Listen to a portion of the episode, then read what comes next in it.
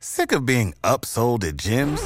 My guy, you're currently a base member. For $90 more, I can upgrade you to our Shred membership. For $130 more, you'll be a Swole member. And for just $300 more, you'll reach Sweat Platinum. At Planet Fitness, you'll get energy without the upsell. Never pushy, always free fitness training and equipment for every workout. It's fitness that fits your budget. Join Planet Fitness for just $1 down and $10 a month. Cancel anytime. Deal ends Friday, May 10th. See Home Club for details.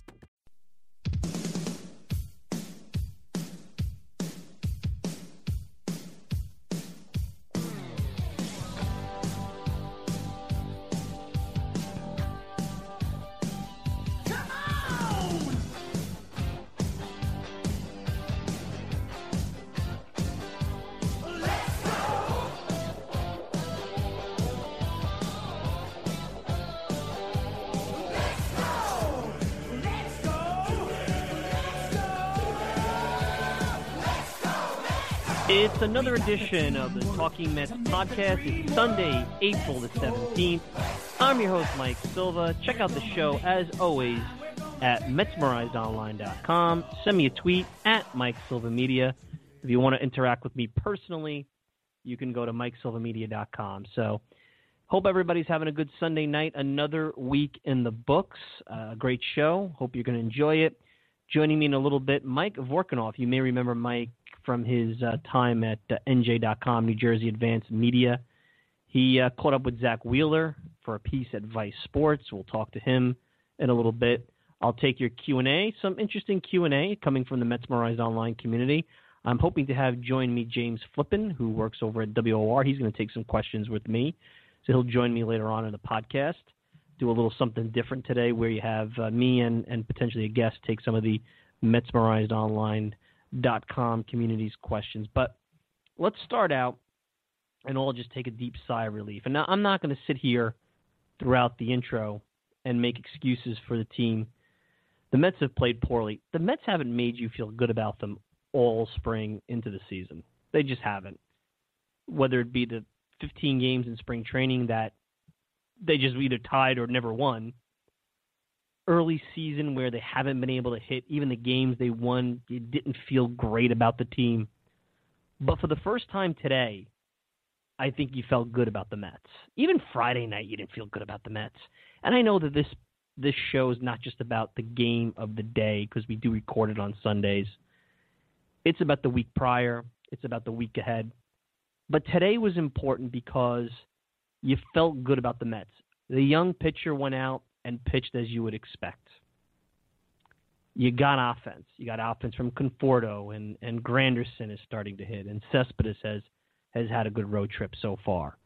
Uh, the Mets played pretty crisp in the field. So you could take a deep sigh of relief and feel good that for the first time in 2016, the Mets won a series. Yeah, they split with the Royals. They lost to the Phillies. They lost to the Marlins. If they had lost the Indians, again, it's not the end of the world but I'm not sure you would have felt as good about this team going into Philadelphia as you do right now, especially on the heels with the fact the Nats, they're human. They lost. Jonathan Papelbon blew a save in the 10th inning down in Philadelphia. So let's just take a deep sigh of relief. Now, I don't want to say there isn't concerns because I have two big concerns, and I'll get to those in a minute. But I also want to give you an idea of how I look at this thing. I told you last week, give it 50 games. Let me let me see the team play around with 50 games. But within those 50 games, you don't want to fall too far out of both the wild card and the division. Now, very hard to get knocked out of in a, in a two wild card scenario. Very hard to get knocked out of things. So let's not even put that on the table. But I like to look at the division almost like an NBA game. And last year, the Mets were playing on the road. The Nats were the home team, and the Nats were the prohibitive favorite. Everybody thought the Nats were just going to blow the doors off the Mets. And the Nats, even when they, you know, Mets got off to hot start. The Nats came back. The Nats had pretty much a lead early into the summer, into that weekend series right after the Cespedes trade on July 31st. Basically, going into August, the Mets were in second place. They were within a stone's throw of the Nats, but they were in second place. And the only reason the Mets even were considered in it on August 1st was the fact that the Nats let them hang around. They didn't play well. When the Mets were not hitting, the Nats never blew the doors off of them. So if you look at it like an NBA game, there's going to be runs. NBA teams get off to runs, and right now we're in the first two minutes of the game. So you can't take a heck of a lot away from that. Now you can get blown out in an NBA game pretty quick. If you're down 20 at the end of the first quarter, you've got your work cut out for you.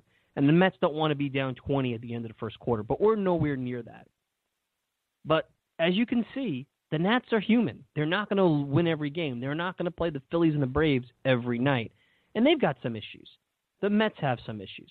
But I think that's the thing. Like right now, everybody I still felt is in August, September. Oh my God, I still read about it. The Mets got to you know win tonight to keep pace with the Nats. It's just not the way it is. It's just not.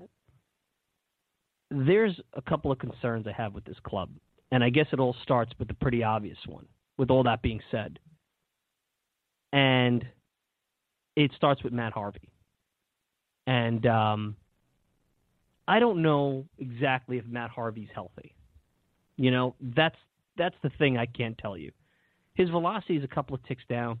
Even yesterday when he's retiring 13 in a row, I never felt he was dominant. He was certainly good in the first inning, and that was the old Matt Harvey you saw striking out the side in the first inning.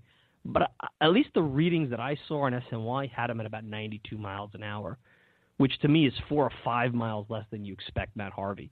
Now I went to Brooks Baseball; they have him at a little under 95. As he got into innings four, five, and six, and, and later into the pitch count, it went way down. Something isn't right. Now, I am not a pitching coach. I'm not there.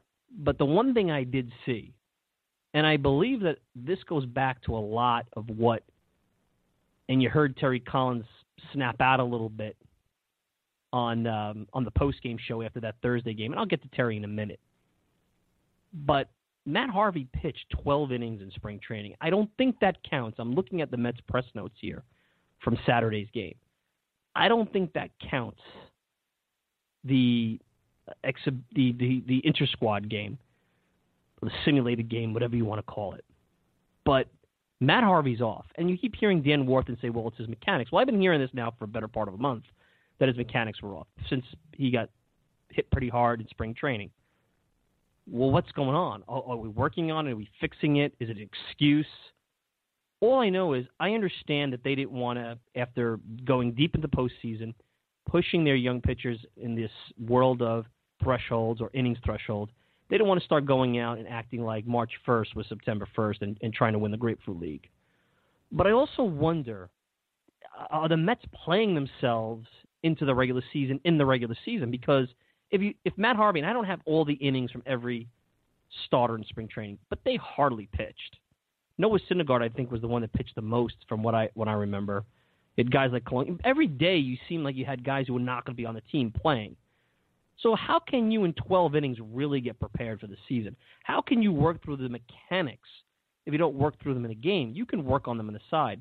So is it a situation where Harvey is indeed he claims he's healthy? Is he working himself into shape? And if that's the case, well, where's the planning? And that's always been, and it goes into my second point here. I've always felt that this manager and this pitching coach have always played this thing by ear. They do it with the bullpen. If there was going to be a thing that uh, innings were going to be an issue at some point with Matt Harvey last year, they could have addressed that in spring training. Like the whole thing about Matt Harvey in September hitting that innings uh, uh, cap that was really Boris, that should have been discussed back in March. And you could have planned this thing out so that you wouldn't have even had that controversy. Like, I don't understand where the planning goes with these two guys. What exactly, if his mechanics are off, what exactly is Dan Warthen doing to, to fix it? And I hear all the time how great of a pitching coach Dan Warthen is. Well, look at all these young arms. The vaunted Warthen slider, which you could make the argument may have hurt Matt Harvey's arm. Who knows what it's going to do to Noah Syndergaard? But other than take credit for pitchers who came to the major leagues with a lot of talent and and pretty ready to go, which is a rarity, what has he done and what is he doing? And from Matt Harvey's point of view, maybe this is something that's good. Matt Harvey, I picked up a, an issue of Forbes this week, and he and Degrom are in there modeling some some suits and what have you uh, that's fine. Look, everybody deserves the spoils of winning, but at some point, maybe Matt Harvey needs to be taken down two or three notches and realize the reason that he's on the cover of magazines and the reason he's desirable and the reason everybody talks about him is because he plays in New York, but he plays for a winning team in New York and he's good. if he's Logan Verrett, all due respect, who had a good outing, he's not on those covers of those magazines. If he's a middle reliever, he's not on a cover of those magazines. It's because he's he's Matt Harvey and he's pitching at an elite portion of the rotation. He's not just everybody else. So what is exactly going on? And that goes into Terry. And I'll play for you. Let's go in and let's play it right now. Let's do that right now. Let's play Terry's let's play what Terry had to say after the win on Thursday because it's very interesting. Bob, I'm not worried about the confidence. I'm worried about um, the perception is that there's no energy here, which is completely not true. Um, you know that we're not prepared, that we're not, you know, we're we're overconfident, or we're not taking things seriously. I heard that last night, and it, it made me sick to my stomach that people actually think that, that, that this team that accomplished what they did last year would have any semblance of that type of makeup. So I said, you know what, we got to win this game today. We got to show people we mean business here. So that's Terry. And here's my thing I'll ask all of you. If you're guilty of something, would it not bother you? If it was so preposterous that this team the thought of this team not being prepared or overconfident or not ready to start the season was so preposterous. Wouldn't you just dismiss it? Why would it bother you? And why would you go out and play Thursday's game as if it was the seventh game of the World Series if it wasn't true? It seems like to me you have a couple of issues going on here with Terry. First of all, Terry's being exposed for someone who can't handle pressure. He's got a complete pass from the media during his time in New York. Do you realize Joe Torre, who won three championships in a row, four and five years, got criticized more than Terry Collins, who has won Bupkis here. He had basically 12 good weeks. Went to the World Series, but had 12 good weeks. Joe Torre got criticized more. Jeff Van Gundy, guys like that who have won here. Uh, Phil Jackson, who has 11 rings, gets murdered here. Alain Vigneault, whose team has gone to the Cup Finals and has been competitive every year, he gets criticized. Every manager, Joe Girardi, the binder of everything, gets criticized, but Collins doesn't. And here's my take on this in the sense that Terry hasn't really done a good job, and now he's the front runner. He's got pressure on him. Are we going to see the old Terry Collins? It was easy. It was easy when he was in purgatory. And to a certain extent, it was easy when they went on a run and they got hot. Terry really just sat back and enjoyed the that whole run. Uh, and he did a couple of things when he managed the bullpen almost to uh, derail that. And then they got into the postseason, and that's a tournament, and, and it was like a magic carpet ride, and away you go. And then you got to the World Series, which, like I said, he blew the World Series. Terry brings in his closer in the eighth inning, like Ned Yost brought his closer in, in the eighth inning. Maybe the Mets win, and forget about the Murphy. If, if Familia starts the inning, I think that that game, game four, is over. You tied 2 2, and now you go into game five. Who knows what could happen? But this goes back to Terry handling pressure. Can he handle pressure? So far, it doesn't seem like he can. And that those comments that you just heard from Thursday's game, uh, from Wednesday's game, excuse me, tell you all you need to know. The second thing is, can this man manage a bullpen? Friday was a complete display of what's wrong with Terry Collins. He wants to give Familia a day off, but then he warms him up while Addison Reed is getting runners on base. Once you warm him up, bring him in the game. Don't wait for it to get close because now he's got to go and he's got to rush his warm ups to get in. He comes into a stressful situation, so he's going to have to work a little bit harder. That's not rest. You're better off putting him in into a clean inning. Start him off in a clean inning so that maybe he could ease himself in with a four run lead. And also, your closer should be in games four runs or less. Forget the stat. Four runs or less, that's enough. Four runs, a guy gets on, guy gets on, bam, home run. Now you got a game. Four runs may not be statistically a tie, but it to me, uh, excuse me, statistically a save. But to me, that's where your closer could go in. Four runs. Once you hit five, that's a different story. It's like today it was six. No reason to bring him in. But if you're going to give him a day off, give him a day off. Once he warms up, he's not off. Here's the other thing: find out what pitchers can do well sitting down, getting cold, and getting back up. I understand Addison Reed on Friday only pitched, I think he only threw 18 pitches. But he had a quick eighth inning. But the thing about the guys like Reed and even Bastardo or any of these guys, Henderson, once you sit them down, they're going to get cold. They're not used to that. These guys, Reed was a closer, Henderson was a closer. Bastardo has closed games. Uh, Familia, obviously. And can you go multiple innings? Sure. But it's not ideal. And that's why you have all these weapons in the bullpen. You don't have to go multiple innings. You could give them clean innings. You can give them a margin of error. What he did with Jim Henderson on Thursday was ridiculous. Jim Henderson's coming off a shoulder surgery. He was pretty much out of the game a year ago. Dardo, I know he threw 39 pitches on Monday, but he could have pitched Wednesday. If Robles was good enough to come in with bases loaded and nobody out, he was good enough to come in when there was a clean inning. You might as well have went that route. I know he didn't want to use him either. I understand he went and threw a bunch of pitches in that blowout on Monday. Matz threw the whole thing off. That's not Terry's fault. I get it. But what is the plan out there, and why does he struggle with this? And why are we still talking about pitchers being tired from October? Last I looked, they played one week in November. They had all of December off. They had all of January off. They had a couple of weeks off in February before they had a report around Valentine's Day. And based on the numbers that I saw, just perusing through spring training numbers, they didn't throw a hell of a lot in spring training, so nobody should be tired right now. And by the way, they've had a zillion days off since the season started. So you have a couple of things, and if you really want to get concerned here, the couple of things is simple. You have, first of all, take a deep breath. Mets are not going to be a 90 loss team. I'd be shocked, short of injuries. This is a good team. It showed you it can be a good team. The bats are starting to come to life. The Nats are not infallible. The Nats have issues. The Nats have plenty of issues. That offense isn't great, and Papelbon's combustible.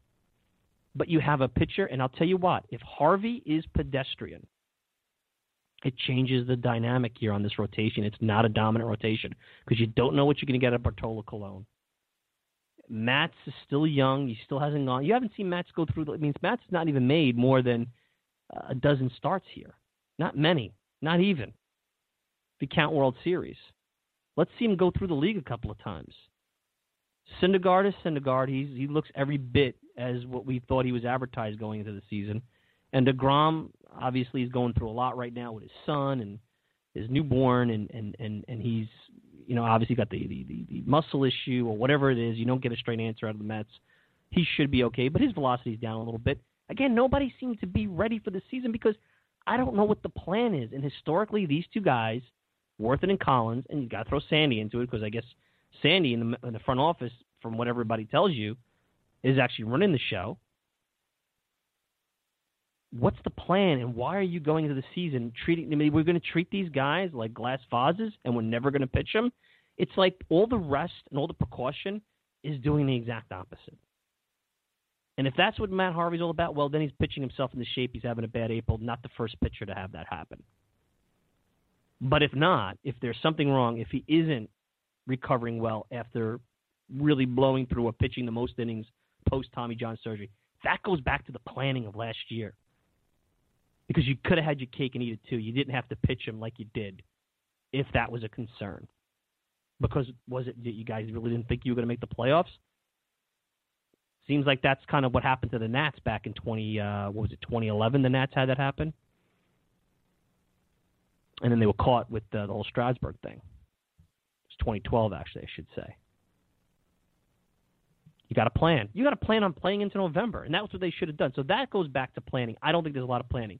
As far as Terry Collins, guys, this guy can't manage a bullpen. He has no feel for a bullpen. He never will. They're going to win in spite of him. And even with all these weapons, they'll win in spite of him on this bullpen because this bullpen's got some good arms. Maybe a little inconsistent, some of them, but they got some good arms. This is not your typical Mets bullpen you've seen the last five years. And I don't know if he can handle the pressure. And you already started to see it back on Thursday. Uh, excuse me, Wednesday. You started to see it. Anyway, let's take a quick break. We're, when we come back, Mike Vorkunov. Mike used to write for NJ.com. He now writes for Vice, SNY.TV. You can uh, you can also check him out on Baseball Prospectus. We're going to check in with him as he caught up with Zack Wheeler, another young arm, young arm that's injured, and we're going to see what is going on with Zack Wheeler when we could expect him back. He wrote an interesting piece at Vice Sports about Zack Wheeler. Later on, I'll take your questions. Hoping to have James Flippin join us. James uh, of WOR will join me to take some of your questions as well. You're listening to the Talking Mets podcast. I'm your host, Mike Silva, here on this Sunday, April the 17th. If you want to check out the show uh, on replay, go to MetsMerizedOnline.com. Send me a tweet at Mike Silva Media or go to MikeSilvaMedia.com. We'll be back with Mike Vorkunov right after this. And Bird goes down swinging on the slider, and that retires the side. A career high nine strikeouts for Steven Matz. Cespedes drives one to right center, chasing Naquin back to the warning track at the wall. It's out of here! Yoenis Cespedes with a two-run homer. The Mets' third home run of the night. And Cespedes with his second of the season gives the Mets a 4-1 lead. One-two coming. Struck him out. Number 12 for Noah Syndergaard. The 2016 season is in full swing and you don't want to miss a beat. You know what else you don't want to miss? Me, Mike Silva, host of the Talking Mets podcast every week. Check it out and subscribe at MetsmerizedOnline.com.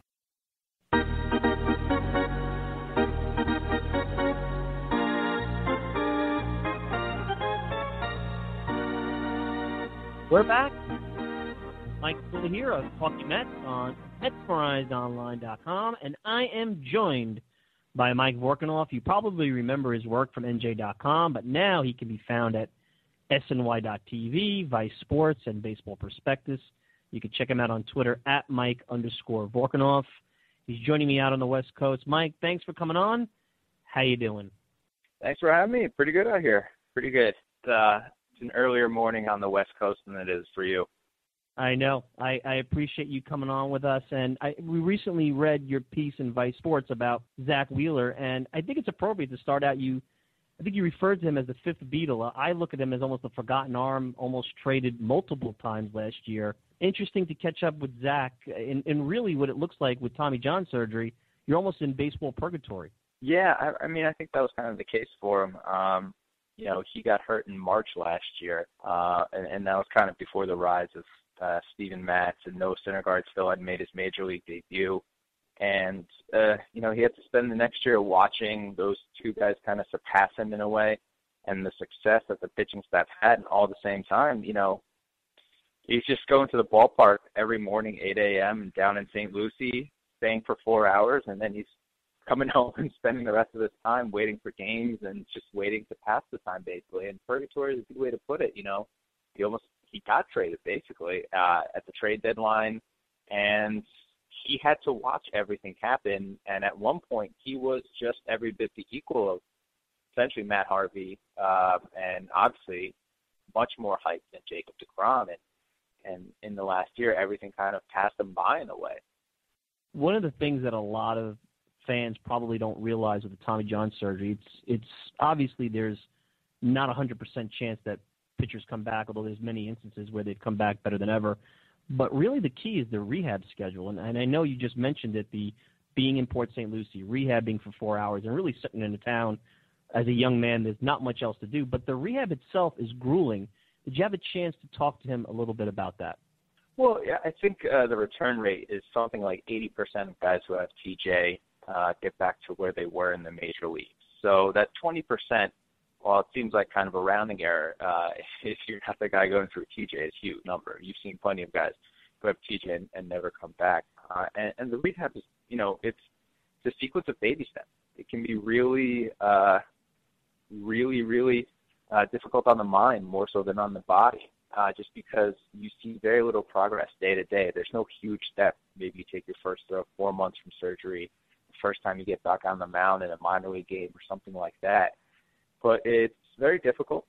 And uh, just talking to Zack about that, you know, you could tell that he got bored by it. He wanted to pitch. He missed his teammates.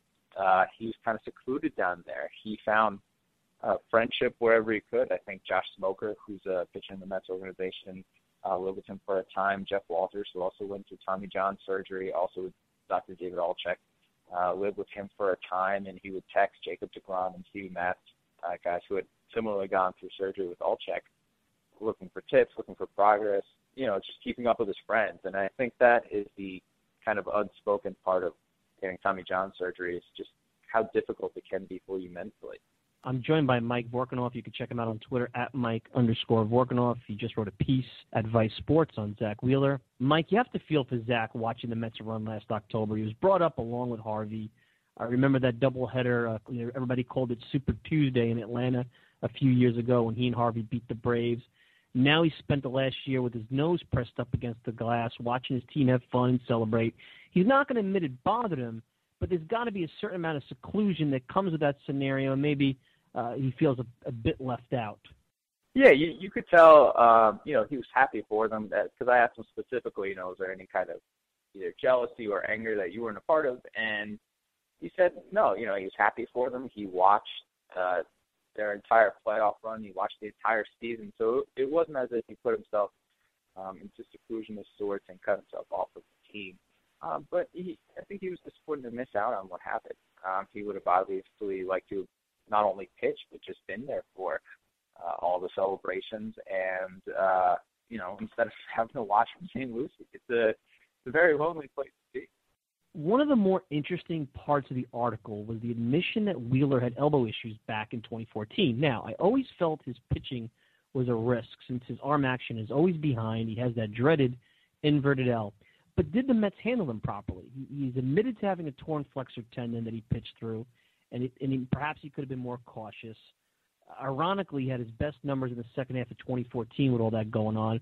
Maybe if he was in the minor leagues, he said he would have gotten it fixed, but in the major leagues, you got to pitch through it. Did the Mets handle him properly? Is there anything from 2014 that the Mets could have done to prevent this?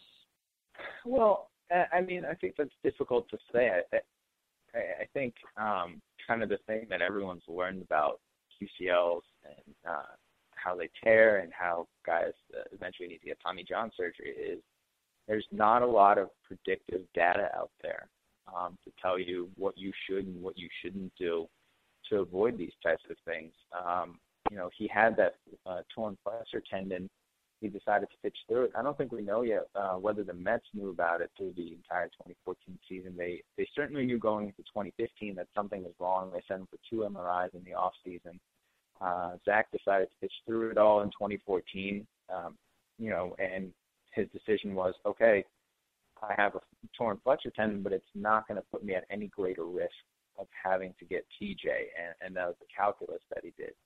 Um, you know, mechanics aren't necessarily indicative of future elbow surgery. Um, you know, the workload, all that type of stuff. You, there, there's no great linear point from from something to TJ surgery. So I, I don't know what they could have done. Sure, they could have been more conservative for him, um, but then you see, as it has happened with Matt Harvey, that doesn't always work out either. It, it, I think it's just at this point kind of a bunch of what ifs.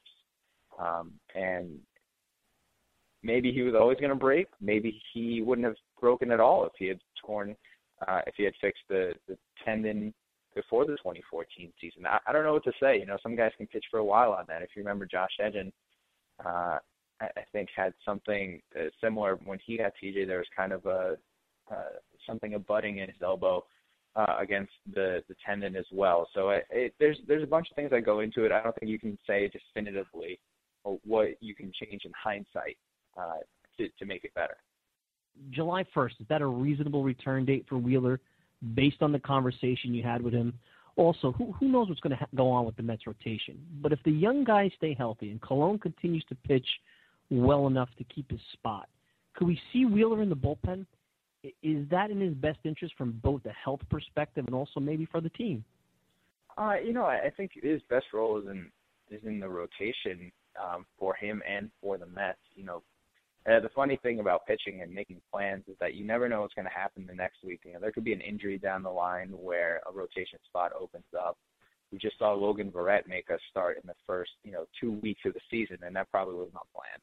Um, so you never know what the rotation is going to look like in July. Right now, he's planning on July 1st, but he seems to be pretty cautious with it, and he's willing to move back his return date if he needs to, just so he avoids any further risks or uh, any problems down the line. So, you know, when he's back, you know, I could see him making starts, Bartolo coming in, making a few starts, uh, a few spot starts every once in a while, or maybe there's just an open rotation spot period. You know, Steven Matz has never pitched the full season. Maybe they want to give him a break every so often. Same thing with Noah Syndergaard and kind of getting a, spot starter every once in a while. I, I think if you have six good starters, that's really not a that's not a problem with too many guys uh, at this point in baseball. There's always a, a way to kind of work dial back the workload for someone else and and be more precautious than anything. And, and as we saw last year with uh, with the Mets, they're comfortable making those types of decisions and kind of cutting back on workload when they need to for the sake of the greater good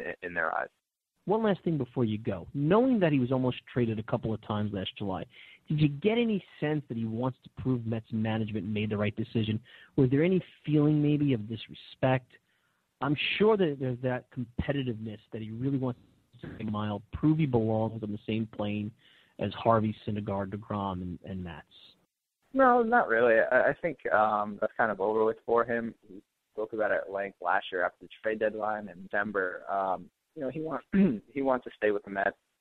Uh, I think the competitive part of his personality just kind of present itself naturally. All these guys are these, you know, great competitors, and they're always trying to do the best that they can. I, I think the trade really had nothing to do with it. I think that was more about him, and, and it seems pretty earnestly because you have to get through the cliches, just wanting to stay with the Mets. Um, you know, if you're a guy who comes up with an organization from an early age, even if he was traded from the Giants like he was at I think it was 19 or something like that, um, you know, there's there's a loyalty to organizations and a comfort um, that develops, and we saw with Wilmer Flores, and, and there becomes a desire to stay with the organization. So I, I think trade really has no impact on his thinking at this point, um, and it's certainly not in proving himself or any type of uh, scenario like that.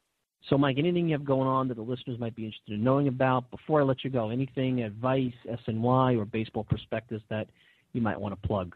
No, I'll be writing from uh, you know Citi Field and Yankee Stadium and, and all that type of stuff. Maybe a few other ballparks this summer. So just uh, trying to do the usual stuff and grinding along with this season. Well, thanks again. Uh, I know you're out on the West Coast with family. I appreciate a few minutes, and uh, let's do this again. Yeah, thanks. Thanks for having me. And that's Mike Vorkunov at Mike underscore Vorkunov on Twitter, Vice Sports, SNY.TV, and uh, Baseball Prospectus.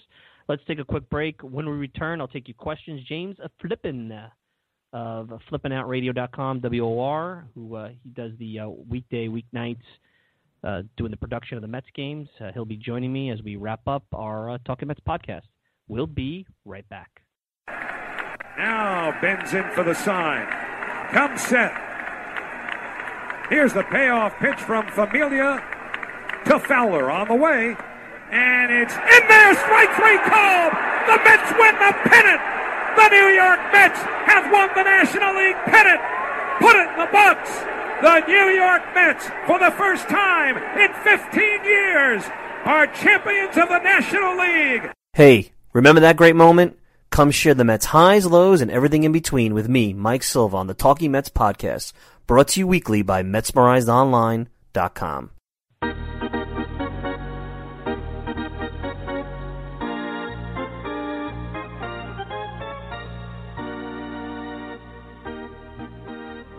We're back. Mike Silva, Talking Mets podcast, MetsmerizedOnline.com. And joining me in the final segment, I like to take questions. I tried something a little bit different. I reached out to uh, a friend of mine. You could uh, check him out on Twitter at JMA Drop, flippinoutradio.com. He's also the, I guess you could say, board operator for the weekday and weeknight Mets games at WOR. It's James Flippin. He also, and James, I- will introduce you here. I-, I also think you do some pretty good audio, if I'm not mistaken some good audio for uh, Pete and the gang over there. Is that, am I correct? Yeah, well, um, I, I've been known every now and then to uh, partake in some parody songs. Uh, I like to make little uh, little production pieces. Like just the other night, when uh, Yoenis Cespedes dove headfirst into the stands, I had the uh, you know sort of Looney Tunes uh, you know, pitter patter of the steps, you know, like with the with the banana slip as, as he dove into the into the stands, and Howie Howie Rose saying, "Oh boy, we better get him some help." And you know, thank goodness uh, Yoenis Cespedes was okay. That's the only reason you can have some fun with audio like that. But yeah, I do enjoy that kind of thing. I definitely do. Thanks, Mike. I'm, I'm glad you noticed it.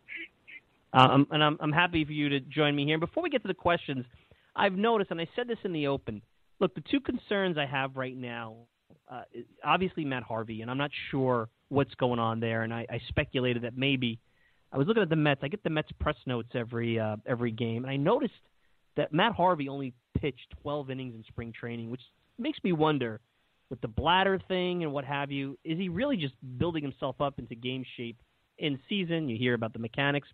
And the second concern I have is Terry Collins. Now, I, I could go on and on. I know people who follow me on Twitter. I get on Terry's case, and sometimes there are things I say tongue in cheek just to get people going. But after Wednesday, and I played the clip where he took a lot of heat uh, or a lot of offense to people questioning the team's preparedness, you start to wonder, hey, Terry, are you, uh, you know, when people are guilty, sometimes they, they make a big deal about stuff because they're, they're wondering what other people are saying about them. Also, Terry historically has never handled pressure well, and he really hasn't had pressure up until this point in a Mets uniform. And then the other component, I just, and I still don't figure it out, James, I don't think the guy knows anything anywhere near how to manage a bullpen. I, I'm sorry. Mm. I'm not saying I'm an expert, but I could manage a bullpen in Strat-O-Matic a hell of a lot better than Terry can. Now, I know it's a lot easier in Strat-O-Matic, but all fairness, those are concerns I have. But with that said, you got to feel good. For the first time, the first step in 2016 today, Mets win a series. Mets look really good out there. So you have to feel good, but there's that those concerns that are starting to fester, and they're more than just a small sample. They're starting to I guess, show or the lights being shown right then and there. Yeah, well, I mean, listen, I, I think the first thing you mentioned is Harvey, and it is definitely a legitimate point to say that he didn't have a full spring training. You know, he had uh, not only the bladder issue, but, you know, it seemed like they were kind of limiting his workload before then. Um, I'll say this Harvey and DeGrom as well are definitely not throwing as hard on their, you know, four seamer as they were at their peak last year. You know, Harvey, we know, can top out around 96, 97. We haven't seen that from him so far. Uh, DeGrom is basically the same thing. Haven't seen it. And uh, by the way, I saw today that Degrom uh, apparently his his little baby is doing better. So thank God. Uh, that that's awesome news, and we're all really happy about that. But um, to to stick to baseball for a second, I think maybe these guys are having a little bit of a hangover. And you know, we we we saw with the San Francisco Giants in the past. It's almost this magical. You know, we joke about it year on, year off from their pitching staff that we saw uh, in the late aughts uh, from 2008, 2009, 2010. You know, this team would kind of go on off with their pitching staff, and I think there is a lot to be said for the strain it puts on guys to pitch deep into the season, postseason, October, early part of November, and then they're coming back uh, just a few months later to pitch in spring training, um, that is a legitimate concern. However, I think what you saw from Matz today, I think what you point out with Harvey's limited spring training workload, I think that you know Degrom has dealt with similar things. Um, just the simple fact that the baseball season is so long and and so much more to go here from a sample size perspective, um, it's really hard on fans because we're not that far removed from a attention, from an emotion, from a dialed in perspective, we're not that far removed from that World Series game uh, time. And of course, you, you open up with the Kansas City Royals. But I, I think what you see is a team that's kind of trying to get back into it, not just from a mental perspective, but a physical perspective. And when you talk about Terry Collins, um, you're right. You know, this is the first time really uh, probably since they made the trade to go and get Yoenis Cespedes, and they, you know, Cespedes kind of took care of that for him.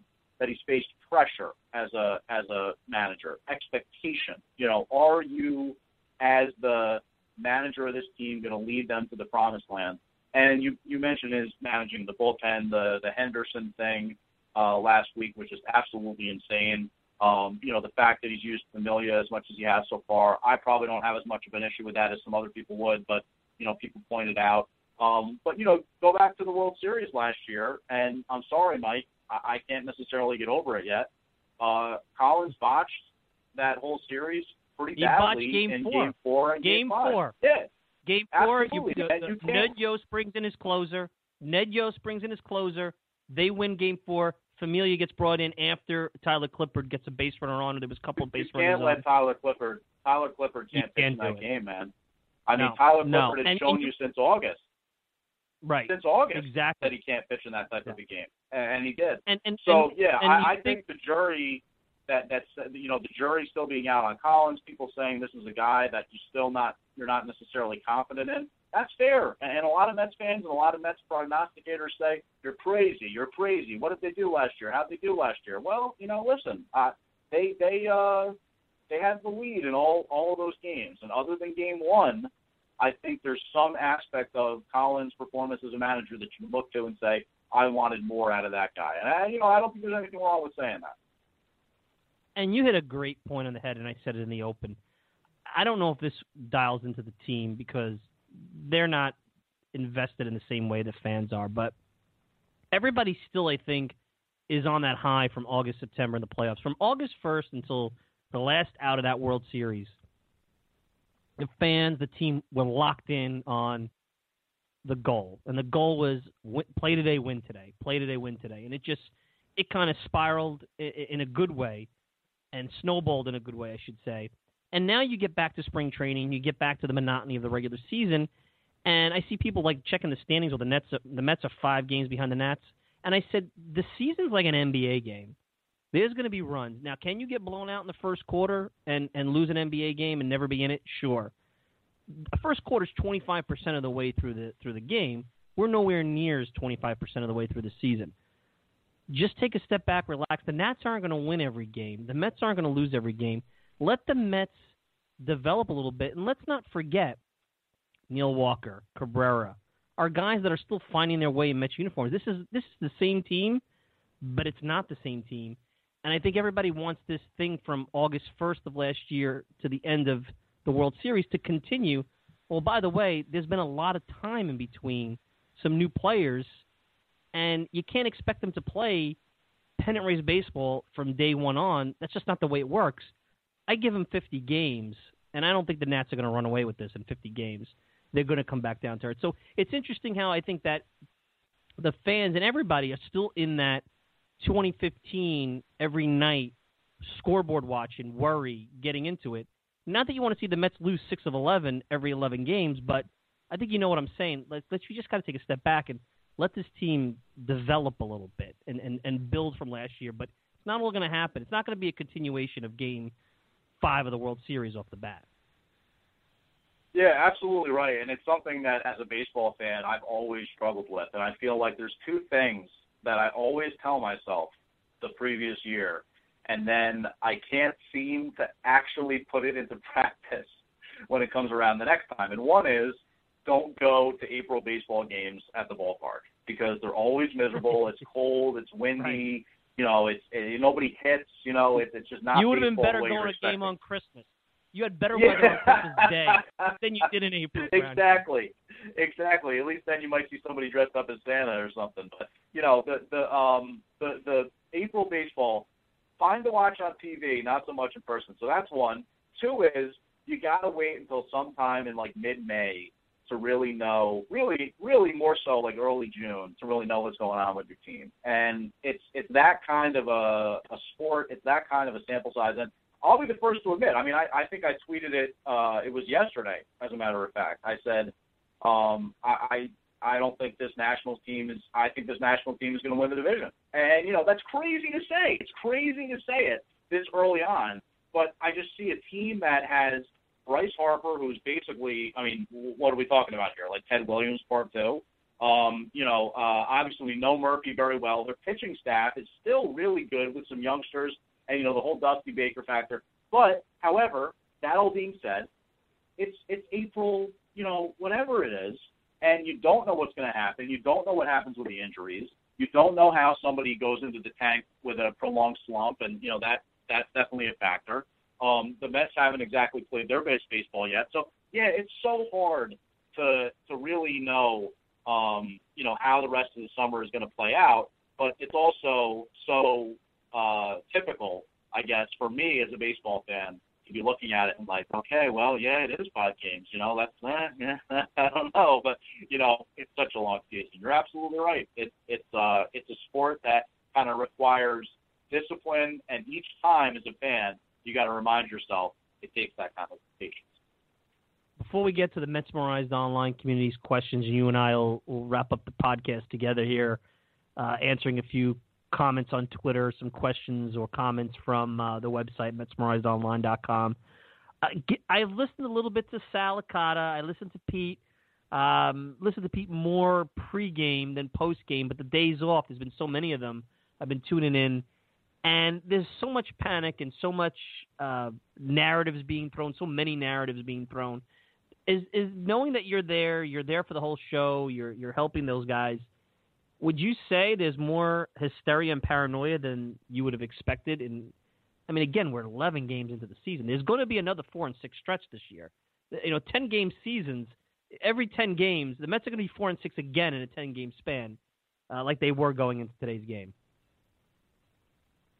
Well, I think it has a lot to do with the opponents thus far. and I think it has a lot to do with the Nats start as well. Um, I think the fact that the Mets started out with the Royals was a very odd opening series, and not just the fact that they were playing in an American League Park with the DH, but you know the fact that it was a rematch of the of the World Series, and and the first game that they played was a night game, not a day game. You know, not uh, that typical look of a baseball game that's on TV during the day that you're used to with opening day and you know maybe you're off from work that day or you took off from work that day or whatever you want to watch opening day.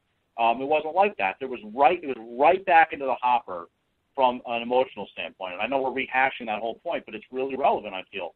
And I think that um, you know, not playing well against the Phillies and kind of seeing that, you know, with uh, some of their young arms that they're not necessarily the the also ran that we kind of hope they might be this year. You know, they're not going to win um, enough games to get into the playoffs, but they've got some pretty good starting pitching those Phillies, and you know, uh, Ryan Howard can still obviously hit home runs, but um, you know, the the panic and, and the negative reaction, I think, as much as anything, comes from the heightened expectations and the notion that you know, um, as much as we as Met fans kind of want to te- temper our expectations and not allow ourselves to have delusions of grandeur and, and dream that, you know, we could finally be on a positive track as an organization year after year, there is some of that. There is some belief that Sandy Alderson and, and the minor league system being much more robust than it ever was, and you know all these starting pitchers being on the right side of 30, and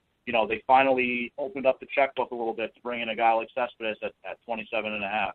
Um, you know, there's a there's a hope and an expectation that this is our time to have a really fun, awesome wire to wire summer like 2006 was.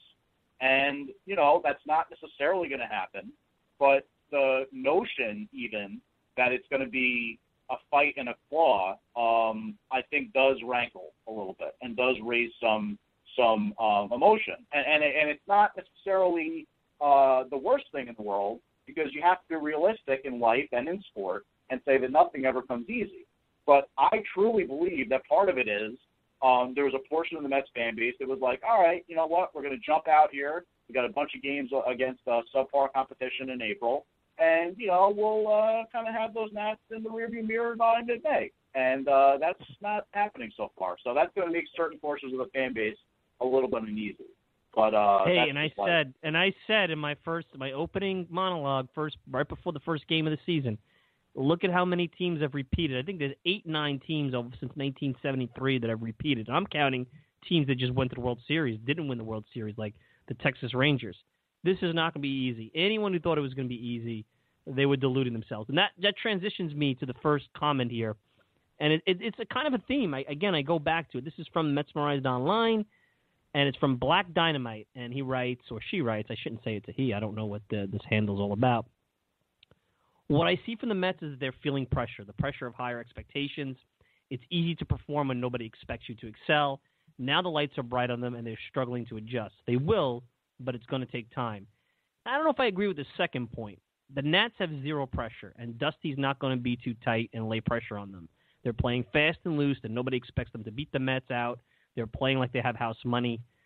I'll tell you what, uh, James, maybe right now, 11 games into the season, that could be the case with the Nats.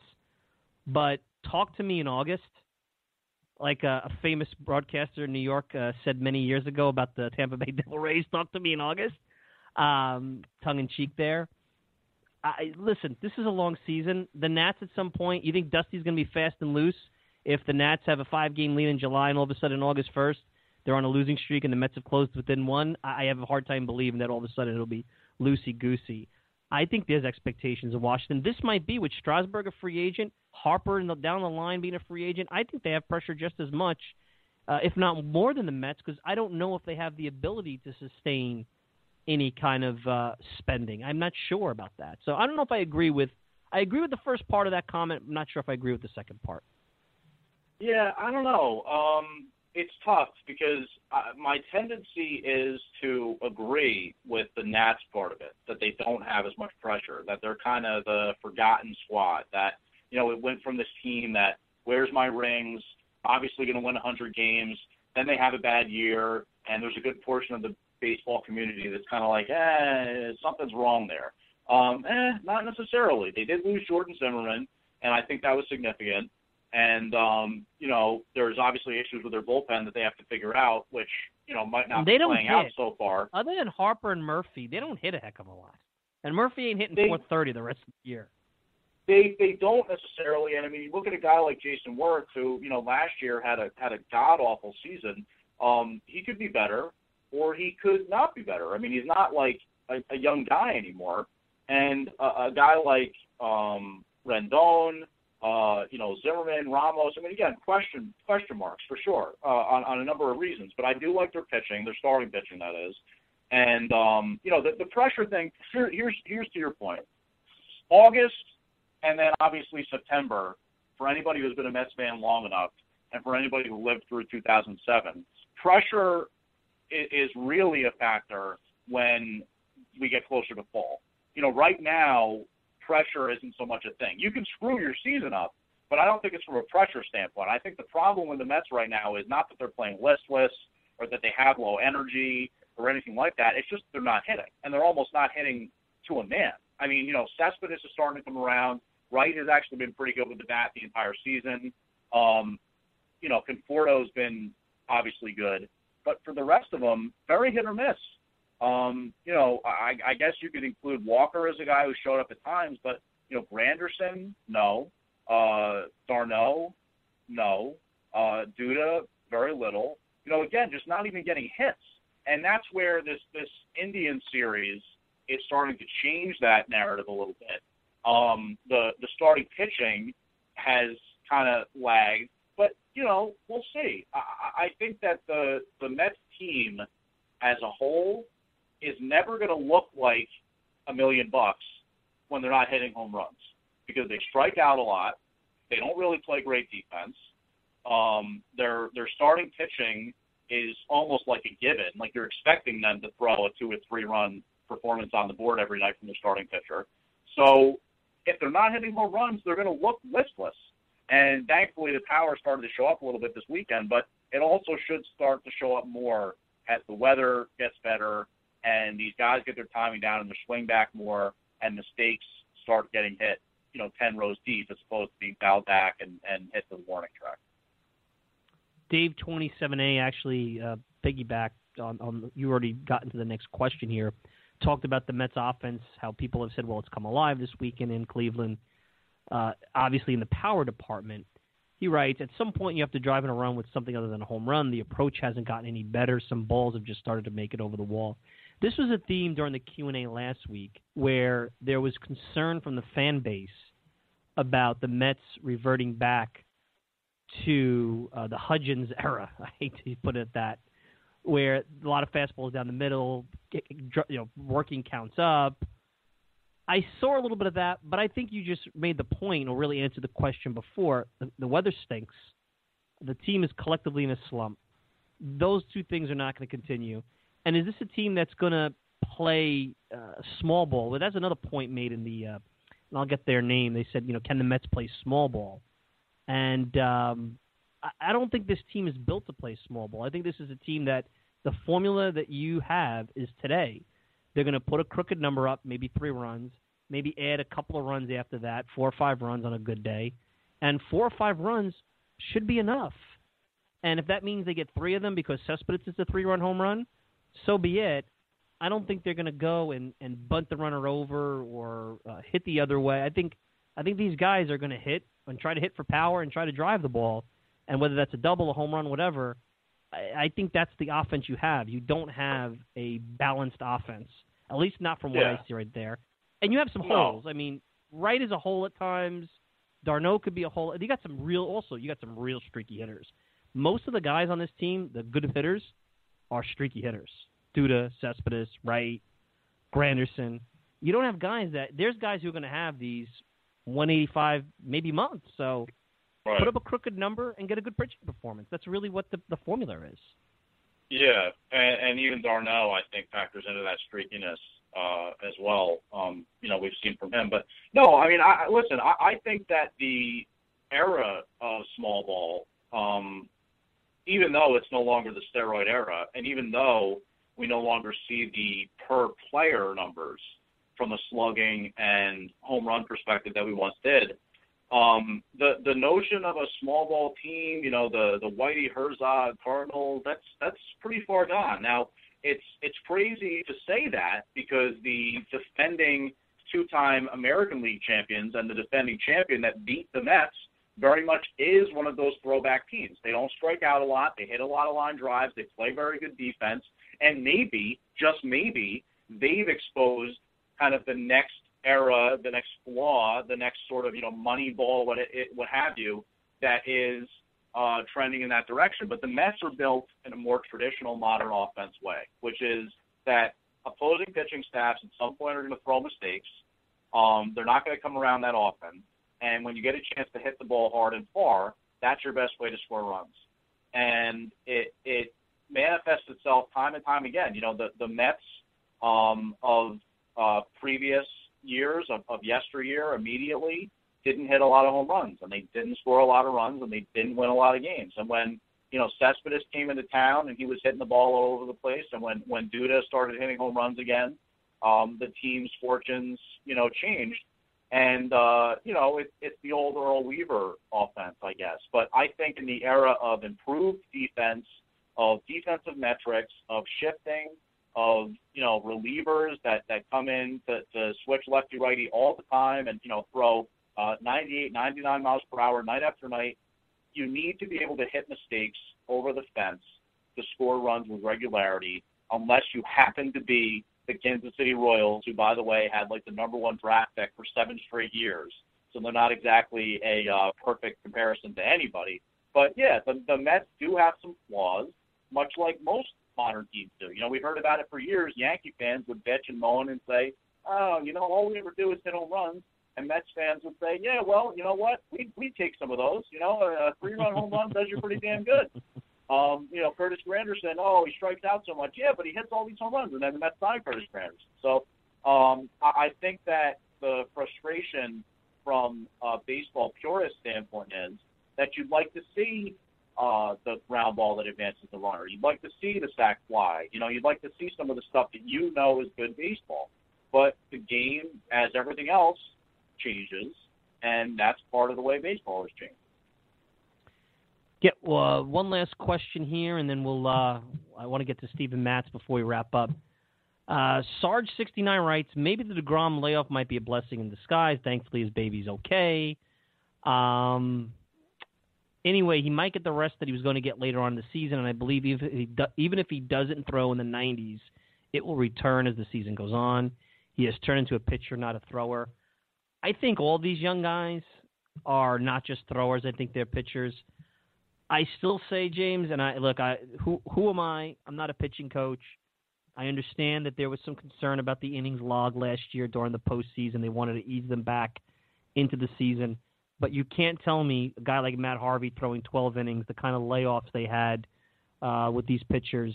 Uh, it seemed like they just really were doing workouts, and and anybody in the, in spring who was in a game were guys that weren't going to be on the team. I almost feel like they're playing themselves into shape here in April, and I think that has a lot to do with what you're seeing. I find it hard to believe some innings and going late into the season is going to take two miles off the fastball for the rest of their life. I find it hard to believe. And if it does, then either the guns are off or, man, they don't make them like they used to. Because you can't tell me it didn't hurt Syndergaard, by the way. Syndergaard's fastball is right where it was uh, last October. So I don't know. I, I, I still think that uh, let's. I think they're playing them, themselves into shape to a large degree. Other than Syndergaard, I think they're all playing themselves into shape. Almost. Uh, uh, that includes Matz, who Yeah. sure sure looked pretty Well- good today. Well, listen, good good point regarding Syndergaard. and I think that does kind of shoot some holes in the whole narrative of you know the mileage that they experienced last year from a Degrom and Harvey perspective is the reason their velocity is down. I think that's definitely um, a good point. Uh, however, it's certainly possible that Syndergaard is just a freak, you know, which we see from him uh, with his size and, and his and his strength and you know his ability to kind of pour that octane stuff out there night after night. It's possible that he's just special, but you know, um, I think it's also possible that Harvey and Degrom not being rookies, which I know technically Syndergaard's not, but you know where I'm where I'm coming from. Um, maybe they are pacing themselves a little bit, and maybe they do get it a little more than Syndergaard, and maybe Syndergaard is so uh, you know for Bear right now that he's going all out and, and he's not going to have as much in the tank down the stretch. All certainly possibilities. And I think the only thing that any Mets fan should be in any way concerned about is whether or not Harvey and DeGrom are fully healthy. And of course, we know with DeGrom that there's the lat thing, and we'll have to see what happens with that. And I guess he's going to, you know, um, try to figure that out in the next few days, and and we'll see what happens. And with Harvey, uh, you know, definitely a full calendar year removed from Tommy John. You would hope that uh, he's he's fully recovered from that, but you know who knows? Uh, Dan Warthen talks about he's got some issue throwing from the stretch right now. Um, is that because he didn't throw as much in the off season? Because again, he's trying to to rest. You know, coming back from the Tommy John, I think that's certainly a legitimate question. So yeah, I, I think that um, you know pitching has to be looked at uh, in the same way that hitting is, which is that there's going to be times when you're not in your groove, you don't have your mechanics down, your timing's off, and so much of that can affect performance. And uh, hopefully, you know, for sure, happening with Harvey and with uh, Degrom, and not something more in the medical realm.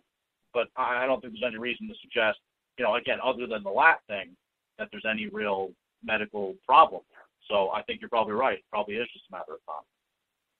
And Matz today, I mean, Cleveland, he has a team that's averaging coming into today's game four and a half runs a game. They they're not a a powerhouse offense, but they got some good hitters on that team. And the ball seems to take off in that ballpark too, even though they have the huge uh, 20 foot fence. And the weather was for Cleveland in April pretty good. Matz at times the curveball was Bobby Ojeda dead fish esque, I would say. The slider, the slider reminded me of Al Leiter. Once in a while, I see Sid Fernandez. I know I'm throwing narratives out there, but uh, I was watching him today. Well, listen, like, that, wow. like any wow. any Mets fan enjoys hearing those those names. So that that's no, but fine. but you know, James, we're- this was maybe his best performance. I'm going back to even last year when he pitched against the Dodgers and uh, the Reds early on, and we didn't. He, I don't, he hasn't even done a dozen starts yet in his career. I mean, people Yeah. forget how Oh, little you he pitched last. No he question. barely pitched five minutes in the postseason either. This is really, truly not just because statistically he's a rookie. He's a rookie. I thought today was the best game I've seen him pitch, and um, that comes on the heels of, of a horrible game where he couldn't get anybody out. So, I mean, the one curveball he spun off. I don't know who it was against. It was late in the game. I was like, wow, that looked like the Bobby Ojeda dead fish. Geez. So, uh, not the same pitch, of course, but just like that. So, you got to feel good about Matz. And uh, if there was any concerns about the Florida uh, game, and I know that I love Kevin Kernan, but I don't know who the scout was that, that wrote in his article, or, or he quoted in his article, that said that Matz needs to go down to the minor leagues to work things out. I I still find it hard to believe he needs to go to Vegas to find himself. Please. no, Just leave him I, in the you rotation. know, if he gets yeah, pounded, he gets the- pounded. Just work it out. the the thing that bothered me about Matz was that prior to that bad start against the Marlins, he hadn't pitched for like nine days, and then in the post game presser, uh, Collins said, you know, we wanted to pitch him in relief, but the opportunity just never presented itself. And I'm sitting there thinking, what? Well, you guys pitched somebody No, out of the game- bullpen. The first then. game, he could have. The Harvey game, that first game, I think he should have tried to get him in there. The second well, I mean, game my, of the my year, point they, is, my my point is like at least a couple days prior to that start, you could have had him throw one or two innings, and at least it would have been better than to not have him throw at all. You know, we're still we're we're close enough to spring training where I don't think there's any harm or foul to having him pitch in a sort of piggyback relief role, even if it's not traditional. Like they said, oh well, you know, if Harvey didn't pitch that well, right? Maybe it was Syndergaard. I can't remember who it was. That they had him as sort of a backup option in the same way they used Colon earlier in the season. But I, I don't know. I, I didn't like having him not pitch for nine days. I think it was obvious that he didn't have it when uh, when he was pitching there in the in that second or third inning and he blew up. He just couldn't throw strikes. And um, you know the stuff was still there. He was throwing hard and he had sharp stuff, but it just wasn't locating. So yeah, I, I think you know from all we've heard about Matz, okay, first round pick.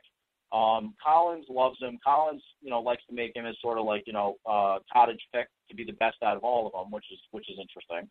And uh, you know, the the no hitter in a in a double A playoff game, you know, you could tell the guy has that same um, ice in his veins demeanor that they all just amazingly, you know, now that Jon Niese is out of the rotation, I don't know who the guy is that's going to get rattled out there.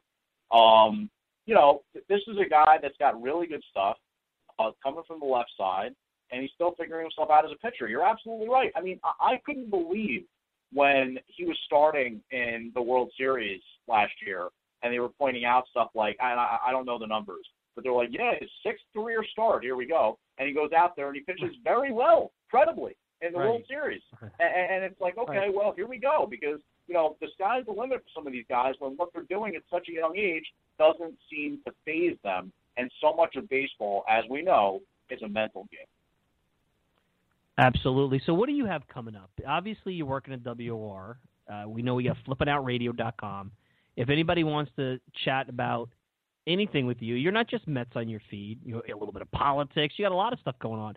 At JMA Drop. What do you got coming up? Well, uh, I appreciate you mentioning all that, Mike. And I do have the podcast, which is at flippingoutradio.com, and uh, people can check that out. I do a little bit of the politics. I do sports as well. Um, I'm definitely very into uh, pop culture and stuff like that. But you know, listen, I, I uh, enjoy tweeting about the Mets games. I work for the Mets radio station. It's been a blast to be involved, but it's also a bit of a challenge. I got to be honest with you, Mike, and I know you and probably some people listening can appreciate that. As a diehard baseball fan, it's very unique and it's very challenging from a fan perspective to watch them every single day. And last year was the first time in a long time that I really watched the Mets every single game. And, you know, I think everybody out there knows how great it is to listen to Howie. But, you know, when the Mets are uh, scoring one run a game, two runs a game, it was getting to be a bit much after a while. And I'm like, you know, listen, this is starting to feel like more of a job. And, um, you know, e- everybody can sympathize because everybody goes to work and has to make a living every day. But um, working with the team uh, from that perspective, not that I'm there every day, but I am listening every day, I'm following it every day. I'm trying to keep that perspective in mind when last year uh, I I kind of took it for granted. I think that the, what they were doing was so magical and so impressive, and uh, the pitching and all that they had last year. Um, we just kind of hope that's going to continue.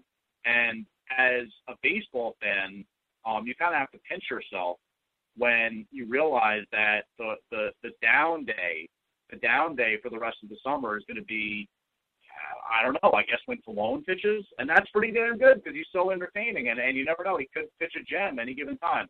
So for me, uh, what I have going on is I'll be doing my podcast for sure. I'll be talking about the Mets on there.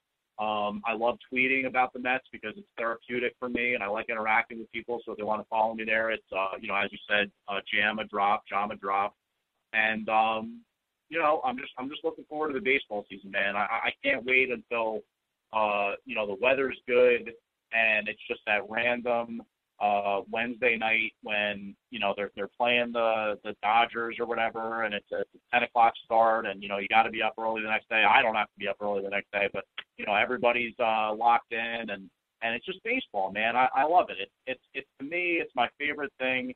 Uh, I love football. You know, uh, basketball is great too in its own way. I'm I'm I'm intrigued by the uh, NBA playoffs, but baseball is it for me, and and the Mets family and all that comes with it. Uh, I can't get enough of it. So I'm I'm really excited to be back in it. Awesome. Well, listen, thanks a lot, man. Appreciate you coming on, answering some questions. Let's do it again. Try not to uh, lose your mind on Twitter. I'll be keeping you balanced. Just remember, this is like an NBA to get that whole that NBA playoffs. This is an NBA game. We're like a minute and a half into an NBA I know. game. I know. and maybe the It's Nats insane. have a nice little run to start off. It's it's it's early. Let's put it that way. But you got to you got to start playing better, and this is the first step for this team to play better. So you could the, Yeah. the what, if you haven't had dinner yet tonight, the pasta will go down well this Sunday. There's no more Walking Dead. There's no more Billions on on Sunday. I don't know what you watch tonight. Go well, get some Netflix uh, and go yeah, watch something. you know, I, I'm a I'm a guy who uh, was into I, I like Shameless, and that just ended as well. However, however, we're not that far away from Game of Thrones, so I'm I'm I've very never very excited it. about. I've never watched Oh, that one. oh, Mike, Mike, you got to do it, Mike. Game of Thrones. All right. I'm telling you. I'll have to I'll have to I'll have to check that out. Hey buddy, listen, enjoy the rest of your Sunday and we'll chat. Thanks, all righty? man. Thanks for having me. And that's James Flippin. We'll uh, we'll take a quick break. When we return, we'll wrap up right after this. Put him away, pitch. 0 2. He struck him out. Big strikeout for Noah Syndergaard. Third time today he's worked himself out of a king size jam. And the Royals leave him, leave him loaded in the sixth inning. The 2016 season is in full swing and you don't want to miss a beat. You know what else you don't want to miss? Me, Mike Silva, host of the Talking Mets podcast every week. Check it out and subscribe at MetsmerizedOnline.com. All right, we're back. Mike Silva, Talking Mets podcast. Uh, wrapping up here. I want to thank Mike Vorkunov. Check him out at Vice Sports. Also, want to thank James Flippin. Check him out at flippinoutradio.com. You can check me out at Mike Silva Media on Twitter. And if you want to check out the show, go to metsmerizedonline.com. I'm your host, Mike Silva. See everybody next week.